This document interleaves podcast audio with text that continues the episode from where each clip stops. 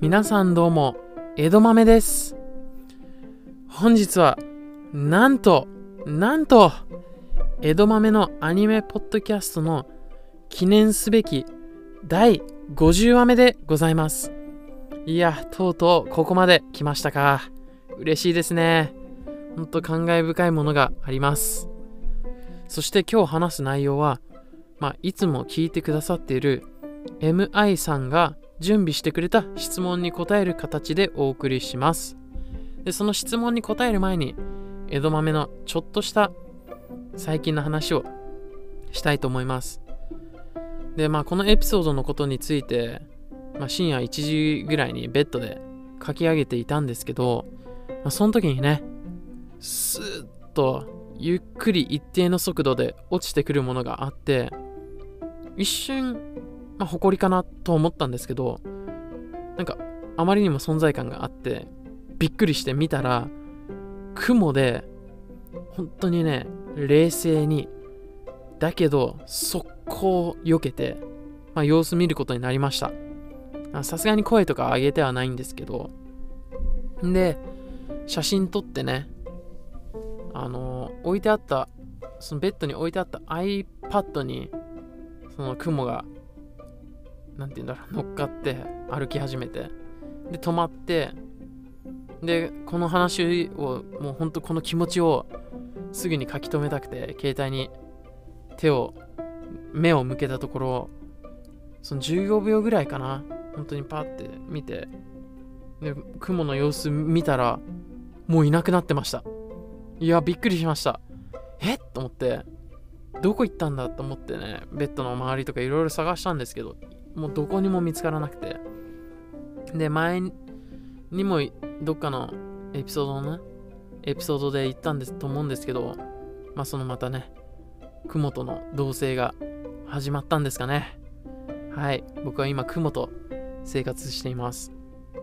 現れないんですけどね、どこにもあれ以降。はい、それでは質問に移りたいと思います。はい、でまず最初の質問、ごじゅうわを迎えて、まあ、どんな気持ちか。いや、もう嬉しいね。達成感がある。うん。まあそのやったこともないんだけど、短距離走でマラソンを走った気持ちなのかなって思います。まあそのね、必死にやってきたからこそ見えるものがあるっていうか、その工夫する努力とか、まあどういうふうに伝えればみんなが聞きやすいかとか、いろいろ考えながらやったのが、まあ、すごく楽しかったし、けど結構ハイ、ハイペースでやってきたので、まあ、こういう表現になりました。短距離走でマラソンを走った気持ちです。で、全部でさんじゅうろくさくひん取り上げたんですけど、まあ、その中でも、その、えっと、元気を出したいときに見るべきアニメはっていう質問とか、いろんなそういう感じの質問が何個かあって、元気を出したい時に見るべきアニメはっていう質問に関しては、かぐや様は告らせたい、天才たちの恋愛頭脳戦と山田くんと七人の魔女ですね。本当に元気が出るような、まあ、笑いもあってユーモアがあって、そういうような作品なので、まあ、その元気を出したい時にぜひ見てください。えー、没入できる没頭できる世界観を持ったアニメはっていうのは、うん、しがつは君の嘘かな、あとリゼロから始める異世界生活。本当にこれ見てるときは本当周りを忘れるっていうか、それぐらい入り込めるような世界観を持った作品だなって思いました。しがつは君の嘘はね、まあ、リアルな世界で、でリゼロ、リゼロはねこう異世界生活だから、うん、そういう独特な世界観もあって、新しいことを学ぶこともできるしね、どっちとも。はい。次の質問。とにかくかっこよくてスタイリッシュなアニメは？これはね、ピンポンとキルラキル、野良神。まあ、このさんさく品かな。うん。とにかくね、かっこいいんだよ。ほんとスタイリッシュでね、その、作っている方もなんて言うんだろう、こういう思いがあって作ってるっていうか、信念があるよね。うん。続けて見たくなる、一気見したくなるアニメは、まあこれはね、カナタのアストラ、さんがつのライオン、ノーゲームノーライフ、もう本当にね、それこそさっき言った短距離走、短距離走でマラソンを走りたくなるような、まあカナタのアストラはじゅうにわだっけ、そんぐらいだけど、まあ、さんがつのライオンとかにクールにきぶんあったりとかするから、本当にね、まあ長い長いんだけど、本当に一気見したくなるような、そういうね、どそういうような世界っていうかね、そういうようなアニメですね。はい。で、現実社会を色濃く反映しているアニメっていうのは、まあ こ, これそうだな現実社会を色濃く反映しているっていうのは、まあ、現実で起きやすいって意味で、起きやすいっていうか起きてもおかしくないっていうのは、まあ白箱とトラドラがあるかな。まあそのね、アニメ制作のリアルとか恋愛で、このこの質問でね、まあ、その現実社会のまあ問題とか、まあ、そういうのを反映してるのは、その残響のテロルとか、あと夜のヤッターマンもそうかなと思って、そのね、この夜のヤッターマンでは正義が悪で悪が正義みたいな、まあ、そういうなんていうんだろう、正義のもとで悪を働かせている人もいるわけだから、まあ、そういうのがやっぱ現実社会を色濃く反映しているなって思いました。はい。で、とてもシュールなアニメはっていうのは、あ、これはね、ダンベル何キロ持てるとかぐや様を告らせたい天才たちの恋愛頭脳戦、このにさくひんですね。本当にね、まあ、その筋トレアニメってことですごいシュールだし、うん、で笑えるし、でかぐや様のその笑いの取り方っていうのがシュールな部分も結構あるから、まあ、そういう意味では本当にね、シュールなアニメなのかなって思いました。はい。で、これがそのね、さんじゅうろくさくひんの中ででのその、まあ、ジャンル分けっていうか、そういう質問かな。はい。次が、まあ、そのなぜ毎日配信しようと思ったのか。これはね、まあそのみんなにとにかくいい作品に出会ってほしかったのと、その今の時期だからこそ、まあ、自分の時間も増えたと思うし、ステイホームの中でね、でしかも今のね時代って配信とかもあって、作品もね溢れていて、けどやっぱり溢れているからこそ、どの作品を見ればいいのかわからない。けどネタバレとかも見たくないから、インターネットではあんまり検索かけられないっていう人たちのために、その配信していました。特にその毎日配信することに意味を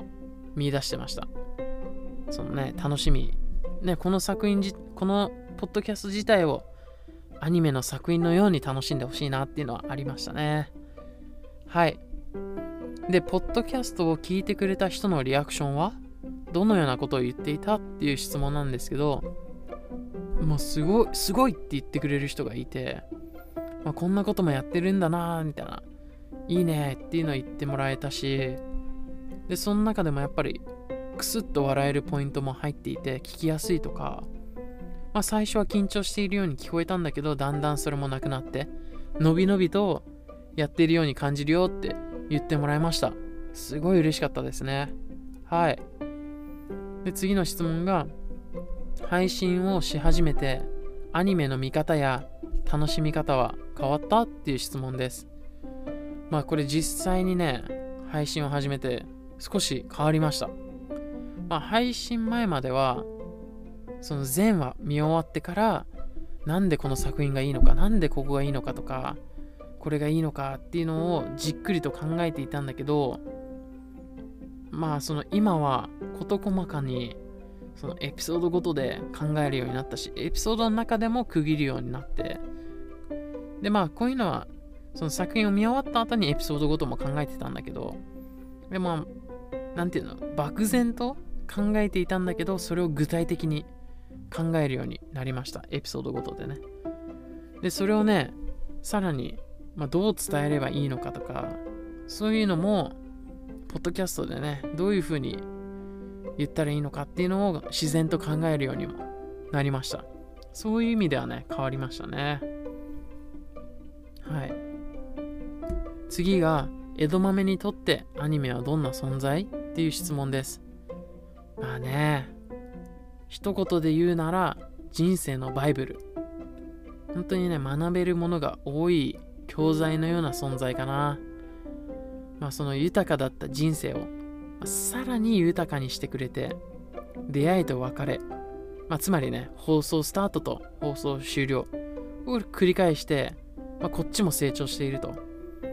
まあそれこそアニメを通していろんな人と出会ったりとかもしたし、仲良くなってね、そういうこともすごく多かったから、自分にとって本当に最高なもので、自分の中の比率っていうのはすごい重要なものであります。はい。で、まあその こ, ここでね、まあ、質問は終わりなんですけど、まあその今後の江戸豆のアニメポッドキャストについてなんですけど、まあ、これからは、今まではね日本語でこう紹介していたんですけど、これからは英語でアニメを紹介したいと思っております。はい。まあ英語中心に話していくんですけど、まあ、時折日本語の方も配信していく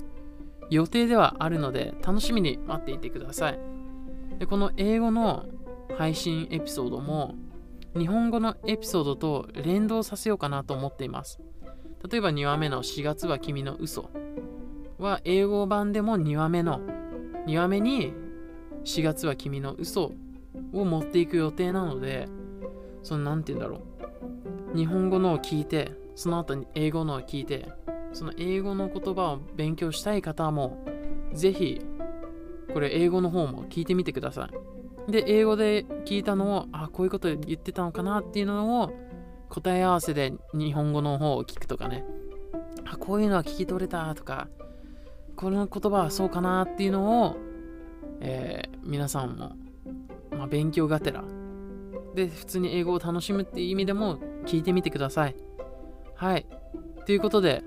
今後は英語を中心に配信していく予定なので、ぜひぜひ聞いてみてください。それでは次回は英語となる、なるので